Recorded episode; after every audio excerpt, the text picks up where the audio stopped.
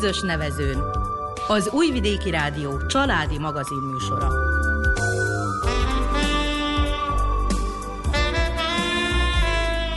Köszöntjük hallgatóinkat, és kellemes karácsonyi ünnepeket kívánunk. Mai műsorunkban alkalmi beszélgetést hallanak Zélics Mihály bezdáni római katolikus plébánossal. Az ünnep jelentőségéről kérdeztük, főleg a mai idők vonatkozásában. Mivel családi magazin műsorról van szó, a társadalom alappillérének nevezett közösség is témánk lesz. A Szent Család mindennapjairól nem sokat tudunk, de a lényeg ismert. Az egymás iránti szeretet és tisztelet tette őket példaképpé. Sokan ma már csak vágyakozhatnak az ilyen ideális családra, főleg így ünnepkor. Miért van ez így? Erről is beszél mai interjú alanyunk. Mindenhez a zenét Verica Poljákovics válogatja, a műszaki munkatársunk Daniel Slimák. A mikrofonnál pedig Miklós Csongor. És Nánás Janikó. Kezdetnek néhány bevezető gondolata mai ünnepről. Először is, amivel én kezdeni szoktam, az az, hogy tulajdonképpen az embereknek úgymond az egyik legnagyobb ünnepét készülünk megünnepelni, holott megfeledkezünk arról, hogy nem a legnagyobb ünnepről van szó. A keresztény ember számára tulajdonképpen a húsvét a legnagyobb ünnep, hiszen azért történik minden. A másik dolog pedig ki az, aki szeret gyászolni, ki az, aki készül egy halott esetére, viszont az emberi érzelmekhez sokkal közelebb áll a karácsony, hiszen szoktuk is mondani, hogy a szeretet ünnepe, a család ünnepe, az együttlét ünnepe, Jézus Krisztus születésének ünnepe. Tehát sokkal közelebb áll az emberekhez, mert jobban rá tudják sütni azt, hogy örömtelibb. És megfeledkezünk arról, hogy tulajdonképpen a feltámadás a lényege a húsvétnak, az a legnagyobb öröm számunkra. Na de térjünk ki a karácsony lényegére. Igen, a Szent Családnak az ünnepe, Jézus Krisztus születésének az ünnepe, a szeretet ünnepe. Még egyelőre, és ezt kihangsúlyoznám, hogy még egyelőre tudjuk, hogy mi az, hogy család, és szeretjük ezt a, az ünnepet, általában az emberhez közel áll ez az ünnep, és szoktuk is emlegetni, hogy tulajdonképpen olyan családba kellene élni, mint Jézus Krisztus, amilyenben született, amilyenben nevelkedett. Tudjuk, hogy Jézus Szűz Mária, Szent József alkotja a családot, de ez egy érdekes dolog. Hogyha visszatekintünk, már pedig vissza kell tekintenünk ahhoz, hogy megértsük igazán a, a miben létét az egész család lényegének, az egész családi szeretetnek, a családi milliónek a, a miben létében, vissza kell kanyarodnunk Jézus idejébe. Jézus idejébe nem volt, és hogyha keresgélünk a Bibliába, nem találunk olyat, hogy családot említene. Tehát ezt már mi fordítottuk át a mi nyelvhasználatunkra. Jézus idejében, meg az akkori zsidóság idejében házról, ház lakóiról beszél a Szentírás. Tehát a ház népéről beszél. Vagyis azok, akik abban a házban laknak. Persze, ez most a mi szóhasználatunkban a családot jelenti. De akkor hozzátartozott tulajdonképpen, hogyha valaki tehetősebb volt, akkor a szolgaság is oda tartozott. Tehát, hogyha valakinek megvásárolt szolgája volt, akkor az is a mi szóhasználatunkban családhoz tartozott. De így, hogy család, így nem találjuk a Bibliába. Viszont teljesen megegyezik a mi hagyományos családfelfogásunkkal, az, ami akkor tulajdonképpen a házanépét jelentette.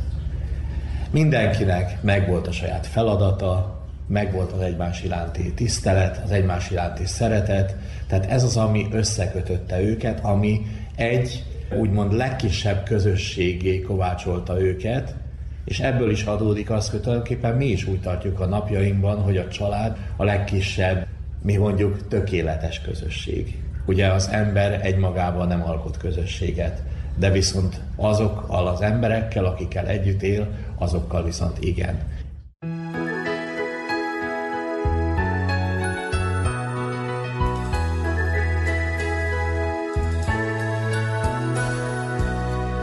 Eljött végre a karácsony, béke van most a világon,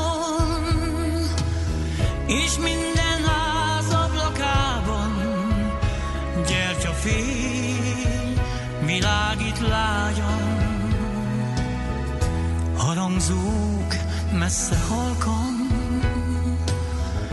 felcsendül egy régi dallam, és szívünk már újra várja, Jézus jön el a nagy világra.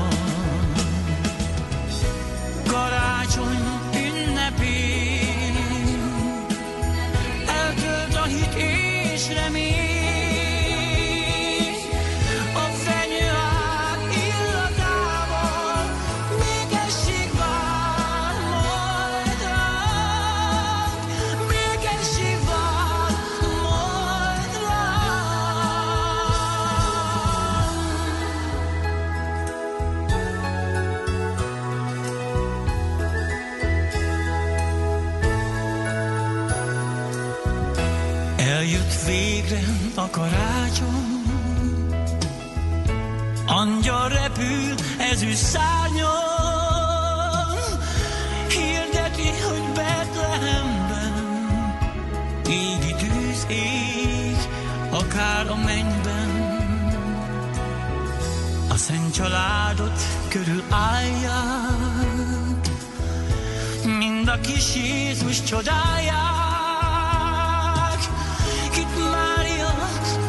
ölében, mosolyog rá, ringatja szépen.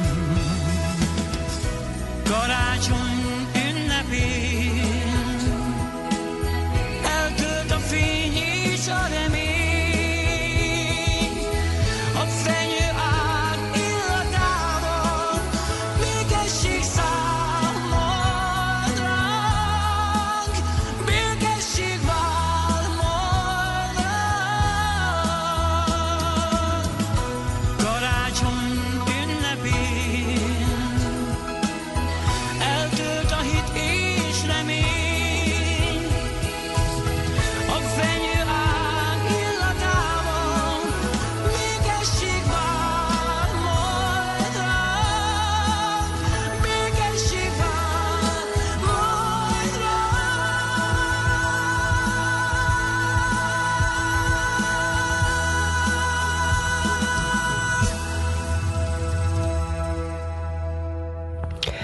Napjainkban gyakran elhangzik, hogy válságban van a család intézménye.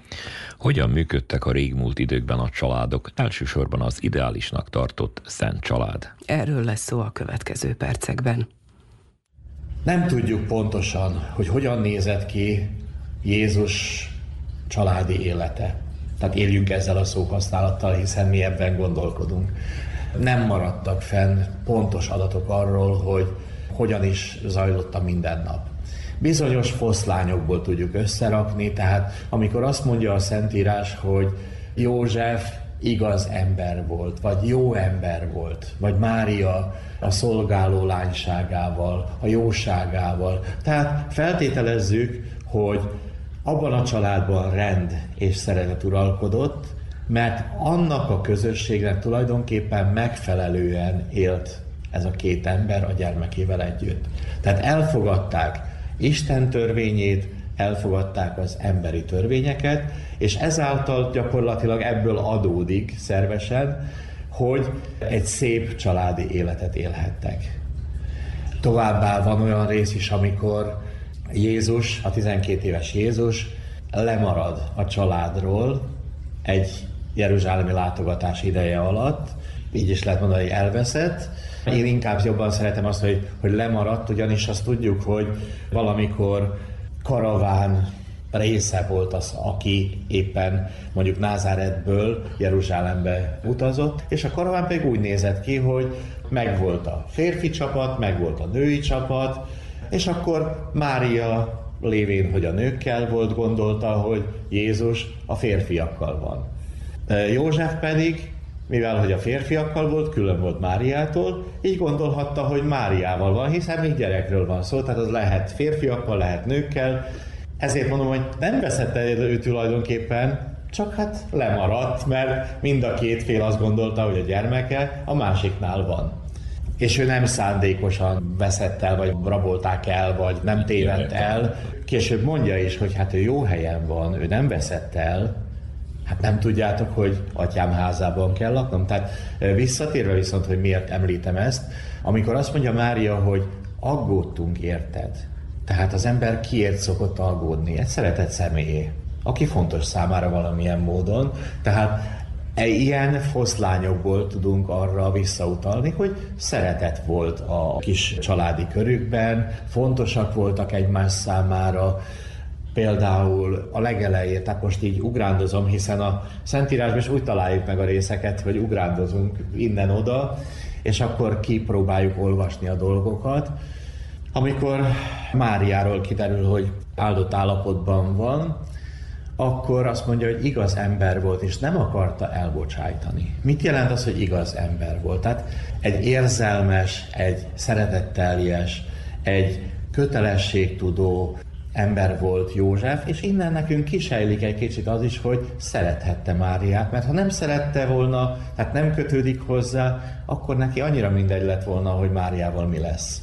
Viszont tudta, hogy ha most ő nem vállalja Máriát, akkor Mária kiközösítésbe esik. Tehát utána nem valószínűleg kell majd valakinek, hiszen a mai szóhasználattal egy megesett nő volt.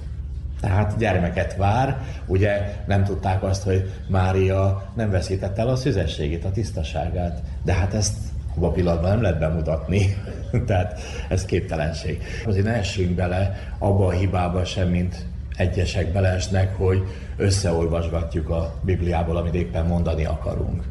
Tehát nekünk értelmeznünk kell a Bibliát, tehát megtalálni ezeket a foszlányokat és értelmezni. Tehát ezért van az is, hogy most család vagy házanépe. Tehát értelmeznünk kell. Másrészt pedig Jézus azért élte olyan értelemben az akkori gyerekek korát, itt említette, hogy részt vett a szükséges összeírásba, és hát tanult is szakmát. Hát ha már tanult, akkor valahol valamiféle utasításokat követett, megfogadta a tanácsot, és el is sajátította azt, amit illett abba az időben egy fiatalnak. Igen, tehát ez kapcsolódik ahhoz, hogy ők tulajdonképpen igaz emberek voltak, vagyis törvény tisztelő emberek voltak, tehát megfeleltek az akkori kor elvárásainak. És az akkori kornak, és ma is tulajdonképpen az ortodox zsidóságnál megvan mindenkinek a szerepe. Tehát azt a gyereket fel kell nevelni, annak legyen egy szakmája, ki kell tanuljon valamit, ami majd később megélhetést ad neki a mindennapi életben. Tehát így történt ez Jézustál is. Ezért mondom, hogy tulajdonképpen ilyen, ilyen kis mozaik részeket tudunk összerakni, és akkor megérezzük, vagy megértjük, vagy megérthetjük azt, hogy hogyan is nézett ki a mi általunk úgy apostrofált család.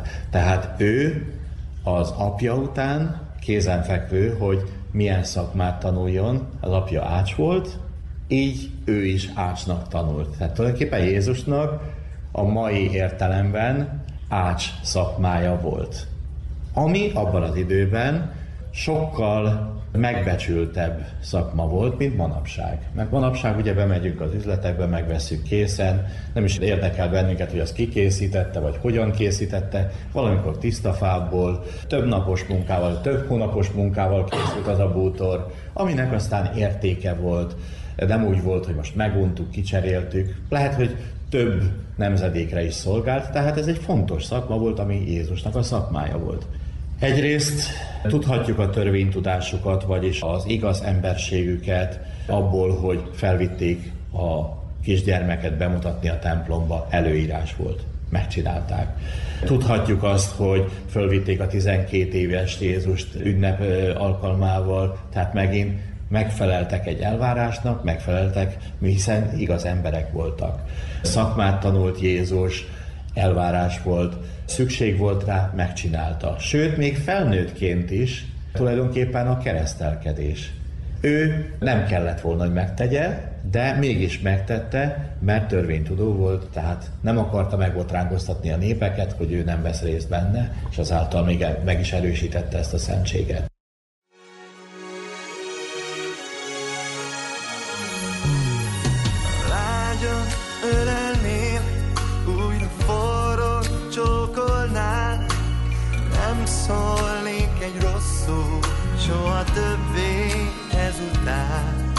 Ma nem tudom mi van. Úgy érzem, hogy nem bírom tovább. Mert az ünnep úgy szép, hogyha békét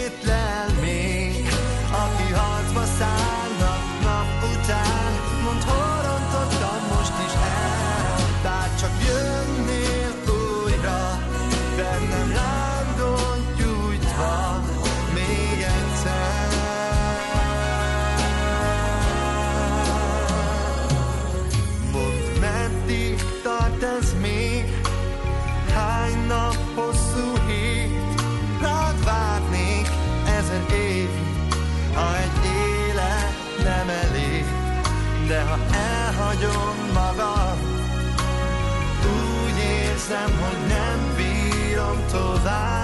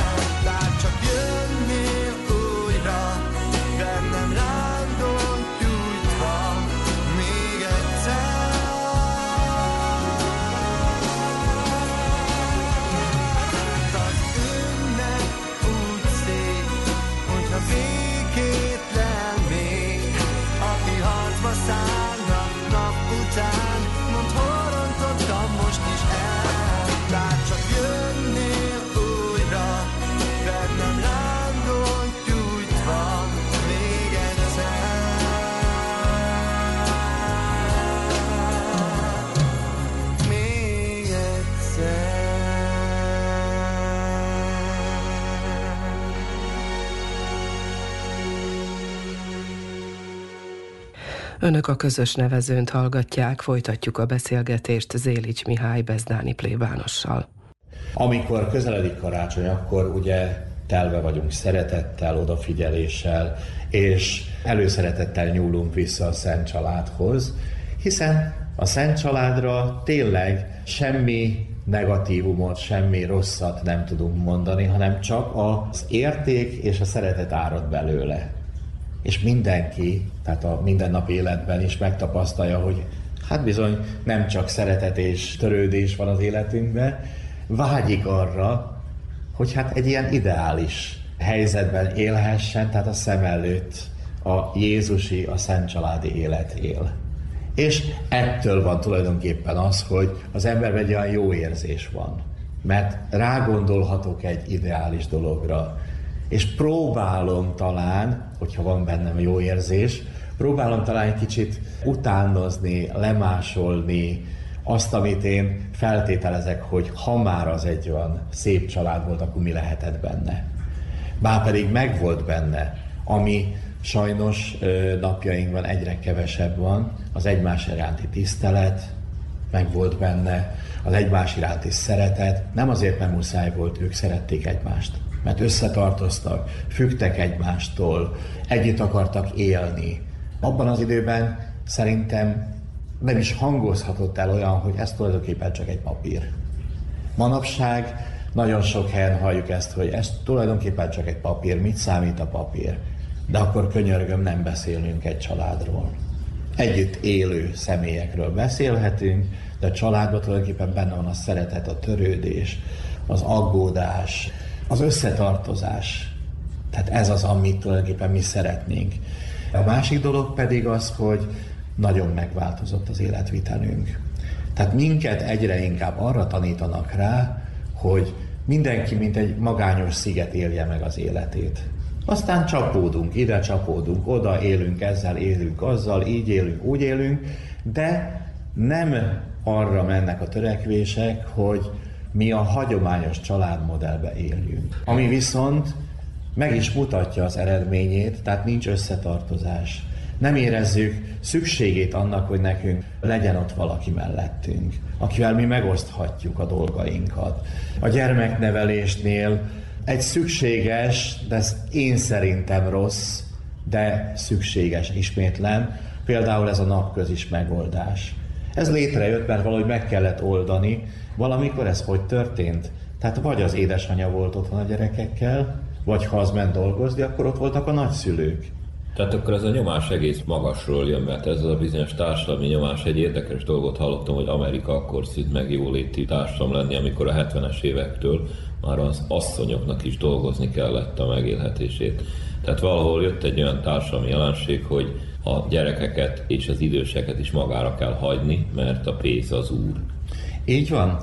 És tulajdonképpen hát most lehet, hogy most követ ragadnak és megköveznek engem, de én szerintem még mindig a tökéletes, az ideális családi fészek úgy néznek ki, hogy a férfi, mint apa legyen a kenyérkereső, az anya legyen a család melegének a megteremtője, aki a gyerekekkel foglalkozik.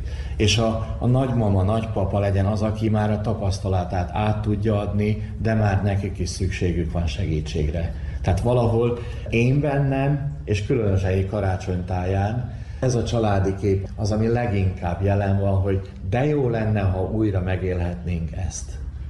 Jézus életéből eszembe jut még egy olyan, amit gondolom, hogy ki kell emelni, halálán azt mondta János apostolnak, hogy törődjön az anyjával. Tehát valahol Jézus gondolta halálakor arra, hogy ott marad neki az anyja. Úgy alakul az élete, hogy maga marad, és nem lesz, aki törődik vele, ha ő meghal. Tehát ez is egyfajta kötődést mutat, és másrészt egy jelzés is, hogy azért talán az időszülőkkel törődni kell. Ezt akartam mondani, hogy ez tulajdonképpen egy nyomatékos üzenet az emberek számára, hogy amikor már az a személy eltávozik, aki addig gondját viselte annak az idősebb személynek, vagy ha még nem is annyira idős, de lesz majd idős, törődésre van szüksége annak az idősödő vagy idős személynek. Tehát itt van megint, ahogy említettem a bölcsödét, itt van most például a befogadó otthonok. Tehát az idős otthonok, az öreg otthonok, ki hogy nevezi, de ugyanarról van szó. Ezek megint szükséges rossz dolgok tulajdonképpen, és most nem a működtetők ellen beszélek, mert azok egy jó cselekedetet végeznek azzal, hogy fenntartják ezeket az otthonokat, mert ez egy szükségmegoldás, amire szükségünk van, hiszen megtanultuk ezt a, én úgy mondanám, hogy embertelen emberi életet, ahol amíg az ember bírja magát, addig lohol egy bizonyos déli báb felé, egy megélhetés felé, amiből soha nem lesz elég, és megfeledkezik a gyerekeiről, láthatjuk, hogy milyen nemzedékek nevelednek fel, tehát nincsenek háttérbe szülők, nagyszülőkről nem is beszélve, tehát már nincs meg az a, az a tisztelet oda-vissza, és ott vannak a, az idősek, akikről meg már úgymond nincs időnk törődni. Holott hát a mi feladatunk lenne a gyereket felnevelni, és az időst elkísérni az utolsó pillanatig. Ez lenne az az ideális családállapot, de sajnos nem ebbe élünk. Ezért viszont még mindig jó, hogyha az emberbe benne van a vágy arra, hogy szeretne egy családi életet egy ideális családéletet megközelíteni legalább. Persze az ideális az mindig egy olyan elképzelt családi, vagy bármi állapot, de legalább egy kicsit közeledni hozzá. Olyan jó lenne, hogy legalább ha hosszú távon nem is tudjuk megoldani, de legalább karácsony idején, vagy karácsony utáni napokban mindenki hozza össze valahogy a családot, és érezze meg azt az összetartozást, azt a felelősségtudatot, azt az örömet, hogy, hogy jó együtt lenni. Tehát ne azt érezzük, mint amit a napjainkban is érzünk, sokszor sajnos, hogy teher vagyunk egymás számára. Hanem azt érezzük meg, hogy jó együtt lenni, mi jó, hogy vagyunk egymásnak, mi szeretjük egymást. Tehát ez lenne valahol a karácsonynak az üzenete, hogy összetartozunk, és ennek örülnünk kell. Lát ön erre reményt, hogy ez esetleg így fog történni, hogy ez az elidegenedés talán kicsit csökken, visszafordul a folyamat? Rövid távon én azt mondom, hogy végül is ahol még jelen van a, a hit, ott igyekeznek az emberek ezt megélni. Hosszú távon pedig nem tudom, szóval egyszerűen sokszor azon gondolkodom, hogy az embernek rá kell ébrednie, hogy nem jó út az, amin jár. Tehát nem szabad elfogadni azt, hogy csak én vagyok, és csak én tudom megcsinálni, és csak a saját erőmbe bízhatok, és csak magamnak kell, hogy éljek. Persze ez mögött ott van a gazdasági megfontolás, hiszen mindenből több kell. Vegyük csak azt, hogy ha két ember külön él, akkor már két telefon, két tévé, két kocsi, tehát többet fognak eladni. Viszont rá fog ébredni szerintem az ember. Én, én bízok benne, hogy rá kell, hogy ébredjen arra, hogy szükségünk van egymásra. És nem csak addig, amíg jól esik, hanem olyankor is, amikor nem esik jól, de természetes, hogy mi ott vagyunk egymásnak. Mert akkor, hogyha kinyújtom a kezemet, van, aki megfogja. Ha nekem nincs mit enni, akkor van, aki ad. Vagy nem tudok megmozdulni, van, aki fölsegít. Vagy csak egyszerűen reggelente valaki azt mondja, hogy jó napot. Mert valaki most mondhatná azt, hogy hát ezt megteheti az egymás mellett élő ember is, attól függetlenül bármi kapcsolat lenne közöttük. Megteheti. Tehát ezért jöttek létre a mindenféle elnevezésű közösségek, tehát a mozaik család, a szivárvány család, most már mindenféle elnevezést kitalálunk, de érdekes, hogy mindig azért benne van a vágy még ezekben az elnevezésekben is az, hogy család. Tehát szívünkbe, lelkünkbe benne van az a vágy, ami azt mondja, hogy nekünk családba kell élni. Csak ennek kellene adni teret, hogy kijöjjön, és meg tudjuk újra valósítani, újra meg tudjuk találni az utat, a megoldást arra, hogy legyenek értékeink, legyenek szeretteink, legyenek hozzátartozóink, és ezeket becsüljük meg. Ennyi az egész.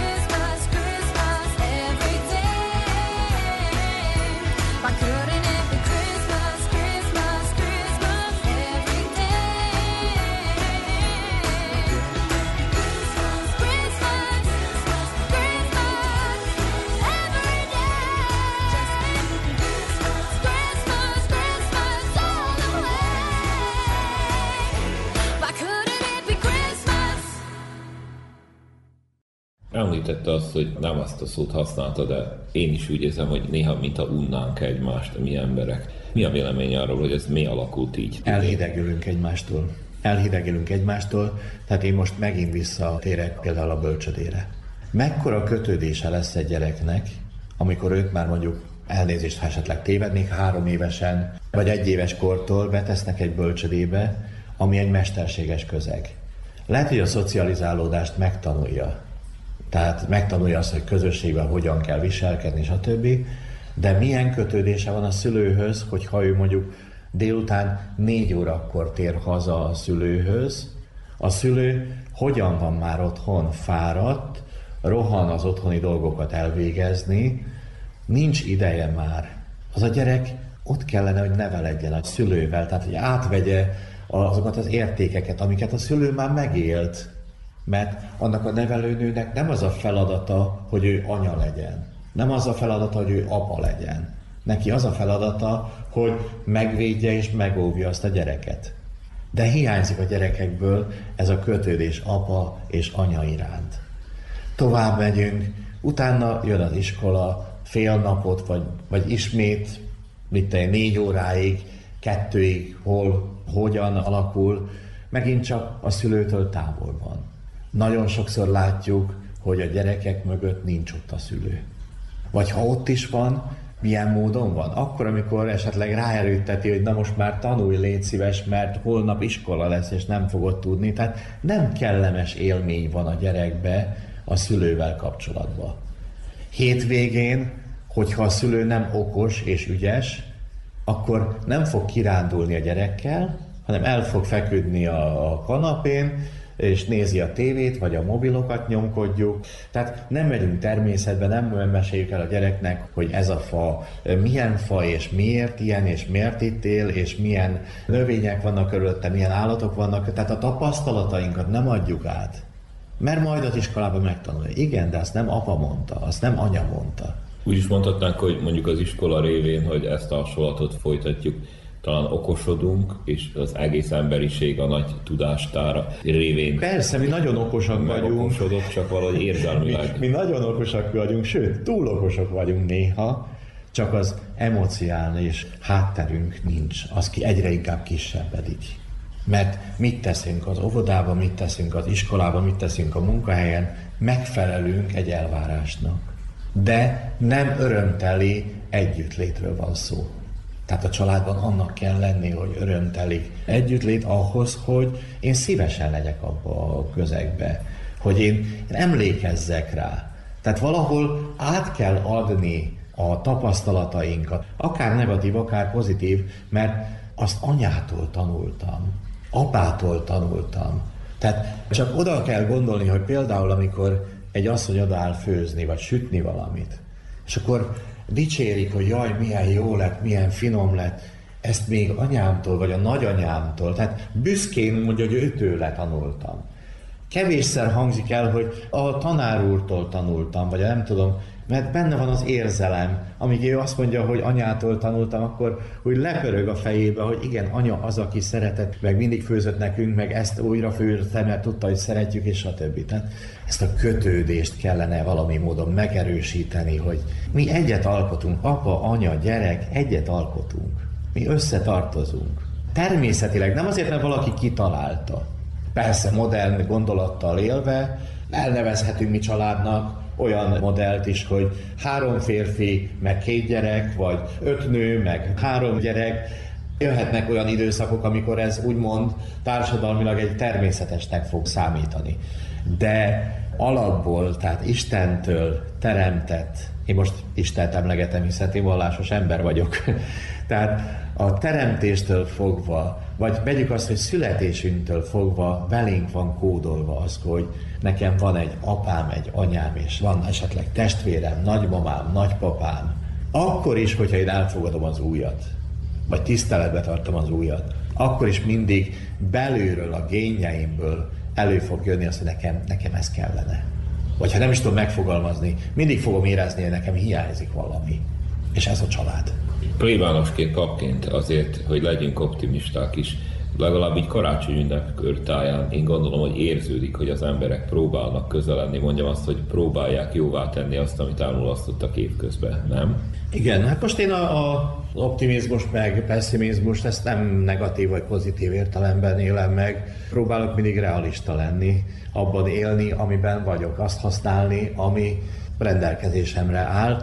Én alapjában véve optimista vagyok, azért is mondtam, hogy én bízok abba és remélek abba, hogy előjön az emberből, a génjeiből, most divatos módon mondva a DNS-éből előjön, hogy vágyakozzon egy közösségre, amit családnak nevezünk. Természetes, hogy mikor ünnepek vannak, különösképpen a karácsony ideje alatt, előtte is már, talán még utána is, az ember készülődik, várakozik. Sajnos az életvitelünk, meg hát a helyzetünk is rákényszerít bennünket, hogy szerte szét vagyunk a világba, kinyílt a világ, szétszaladta a család, szétszaladt a rokonság. Ilyenkor a anyukák, apukák várják haza a külföldön élő gyerekeket, akár megérkeznek, akár nem, ott van egy várakozás a szívükbe, készülnek a különböző vendégváró dolgok, legyenek azok ajándékok, legyenek azok édességek, legyenek azok ételek, italok. Tehát természetes, hogy ilyenkor felébred, és ez jó is, hogy legalább ilyenkor felébred bennünk a jó érzés, a szeretet. Mindenki készül. Még az is, akinek talán nincs senkije, de hát, ha jön valaki. Én több embertől is hallottam, hogy készül, elkészül valamivel, egy kis süteménnyel, mert hát ha jön valaki. Tehát ő azt a hát ha jön valakinek akarja a szeretetét átadni. Tehát a karácsony egyrészt jó szolgálatot tesz nekünk abban, hogy újra érzők, szeretetteliek, érzékenyek legyünk. Mi pedig kell, hogy ragaszkodjunk a karácsonyhoz, mert fontos számunk. Nem szabad mindent eldobni. Nem szabad mindent félrelökni, hogy majd csak mi megoldjuk, és, és ünnepek nélkül, mert természetes, hogy ilyenkor belekeveredik az, az az újabb divat, amit mi magunk tulajdonképpen engedünk növekedni, hogy rohangálunk, mert mindent meg kell csinálni, utol kell érnünk magunkat, mindennek csillogni, villogni kell, és be kell szerezni a szinte beszerezhetetlen ajándékokat is, és loholunk, és az ünnepre pedig be úgy beesünk, hogy na megint karácsony van. Nagyon soktól hallottam, sajnos, hogy nem szereti a karácsony, mert az rohanás. Hát tegyél róla, hogy ne legyen rohanás. Lehet kisebb ajándékok, lehet szerényebb ajándékok is. És nem feltétlen mindig a tárgyi ajándék az ajándék. Ajándék lehet én is. Ajándék lehet számomra az a másik ember is. Ajándék lehet az, hogy együtt vagyunk. Ajándék lehet az, hogy együtt készülünk. Ajándék lehet az, hogy a család együtt van. Tehát nekünk kell valahol visszatérni ahhoz, hogy az igazi értékrendet tudjuk felfogni és megtartani, hogy az első helyen az ünnep van. És minden más csak annak a körítése, vagy eszközök arra, hogy azt a, a lényeget még jobban ki tudjuk hangsúlyozni. Felhőkbe karcoltál, égboltra rajzoltál, álmokba hajszoltál, a film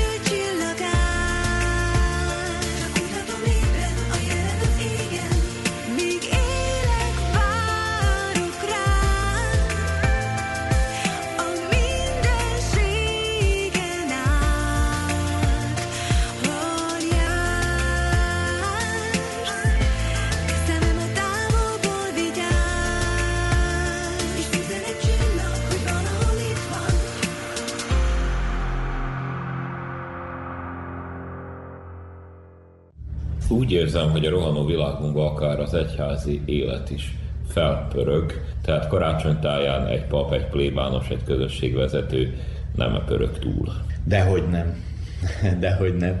Nekünk nincs kimondottan olyan formában családunk, mint egy családos embernek, de viszont nekünk még nagyobb családunk van, tehát a közösség a mi családunk. De a gyóntatások, a szentmisék, a beszerzés, hogy karácsonyfa legyen, hogy díszítés legyen, hogy prédikáció meg legyen, természetesen nekünk is kell lenni, nekünk is, és hogyha még szeretnénk a hagyományokat is tartani, akkor nekünk is mindent ugyanúgy be kell szerezni, mint egy átlagos embernek. És sokszor nekünk is nehéz megállt parancsolni magunknak. Tehát visz magával az ár minket is. Viszont megállt kell parancsolnunk. Tehát vannak azok a pillanatok, amikor nekünk is ki kell mondani, hogy na most ennyi fér bele. Nem lehet túlpörgetni magunkat, hiszen mi nem csak magunknak ártunk azzal, hogyha annyira kifáradunk karácsonyra, hogy már gondolkodni sem tudunk, hanem a közösségnek is. És miért vagyunk tulajdonképpen mi ott, ahol vagyunk, és azok, akik vagyunk? Hát a közösség miatt. Én magamból indulok ki, most itt egy, egy ilyen belső kis titkot elárulok. Sokszor megtörtént már olyan, hogy az éjféli mise után díszítettem fel a karácsonyfámat. Én mindig betartom a szokásokat, nekem megvannak a hagyományos ételek, a hagyományos italok, a karácsonyfa, attól függetlenül, hogy egyedül vagyok-e a házba, vagy jönnek esetleg a rokonaim, hozzátartozóim, de bizony sokszor úgy vagyok vele, hogy feláldozom inkább a készületre, vagy az elcsendesülésre azt a pár óra hosszát, és akkor az angyalka majd megjön az éjféli mise után. Ha már itt tartunk, akkor melyek a hagyományos ételek? Gondolok arra, hogy tisztán vajdaság szinten, hogy kicsit azért néha különbözik, valahol halat tesznek, valahol más tesznek, ami a karácsonybőti asztalt illeti, gondolom, hogy a dió, méz, alma az, Én azt tudom elmondani, amiben én vagyok, tehát amit én szoktam, meg a környezetem. Természetesen vannak vidékek, ahol eltérő a szokás, de úgy általában én azt hiszem, hogy mondjuk a mi népünknél igencsak megegyező a szokás. Tehát kezdődik azzal, hogy a karácsony bőtjén ugye nem szoktunk zsírosat, nem szoktunk húsételt enni. Itt mondjuk például Bezdán környékén nagyon elterjedt a halpaprikás mivel hogy a hal ugye nem számít húsnak, idegvérű állat, de hát nem számít húsnak. Tehát itt halpaprikás szokott lenni, mondjuk én otthonról hoztam a szokást, hogy zsír, hús nélküli bableves, amihez mi például mákos gubát szoktunk készíteni. És nem a mostani hagyományos, úgymond lustaházi asszonyos verziót, hogy megveszem az édes kiflit, föl darabolom és beáztatom, hanem a szüleink, nagyanyáink még kifejezetten erre az alkalomra gyúrták a tésztát, és abból sütötték ezt a hengerszerű süteményszerűséget, amit utána összedaraboltak, és azt áztatták be, ez volt a guba. Továbbá szokott lenni még nálunk olyan, hogy margarinos, fonatos kalács, tehát abban se, hogy nincs zsír. Tehát ez a, a bőti napnak az étele. Karácsonyra meg hát aztán természetes, hogy a terülyasztalka, tehát ami szemnek szájnak ingere. Ez mellett pedig nagy szokás, és én mai napig is megtartom, hogy az asztalra mindig kerül fokhagyma, dió, alma, amit szeletekre vágunk, méz, mi még kiszoktuk azért ezt úgy díszíteni aszfalt gyümölcsökkel, például aszfalt szilvával, fügével, és ezt mártogatjuk a mézbe. Az almaszeletek arra szolgálnak, hogy mindenki egy szeletet bemárt a mézbe, és ez azt szimbolizálja, hogy ahogy mi ezt megesszük, jövőre is együtt legyünk, jövőre is együtt ünnepeljünk. Tehát valahol ez is az összetartozásnak a jele. Zérics atyának van egy emlékezetes karácsonya, akár gyerekkorából, akár a közelmúltból, ami megmaradt a szívébe, lelkébe. Én szeretem a karácsonyt. Nekem minden karácsony emlékezetes, és minden karácsonyhoz ragaszkodom. Tehát én nem számolom, hogy hány ilyen van, hány olyan van. Mindegyikre úgy készülök, hogy számomra tökéletes legyen. Mint említettem, megteremtem a, a milliót is hozzá, még így is, hogy egyedül vagyok, bár hál' Istennek azért nekem is vannak hozzátartozóim, Például nagyon jó eső dolog volt, van egy unokaöcsém, tehát nővéremnek a fia, van több is, de ez a történet most hozzá kapcsolódik, aki most már családos apa. És egy alkalommal ő, aki tulajdonképpen hát nem igazán a hagyományok híve, a megszokások híve, de viszont évről évre szívesen jön, és most már hozza a családját is, és egy alkalommal úgy nyilatkozott, hogy ő szeret itt lenni, mert itt olyan karácsonyias a karácsony. Na ez az, amitől tulajdonképpen az ember elérzékenyül, és megérzi azt, hogy hát érdemes. Mert már valamit átadtam, valamit már elültettem, ami már kicsírázott, folytatódik tovább, ha nem is a saját gyermekembe, de történetesen a nővérem gyermekébe folytatódik tovább, és ő is továbbadja a gyermekeinek, hogy van egy karácsony, amit illik megülni úgy, ahogy. Úgy tűnik, hogy újra és újra várja minden épp a csodát, a karácsony csodáját. Igen, igen, tehát mi ugye mindent megmagyarázunk, sőt kimagyarázunk, de nekem is vannak érzéseim, nekem is van hitem, és én is újra és újra várom a karácsonyi csodát.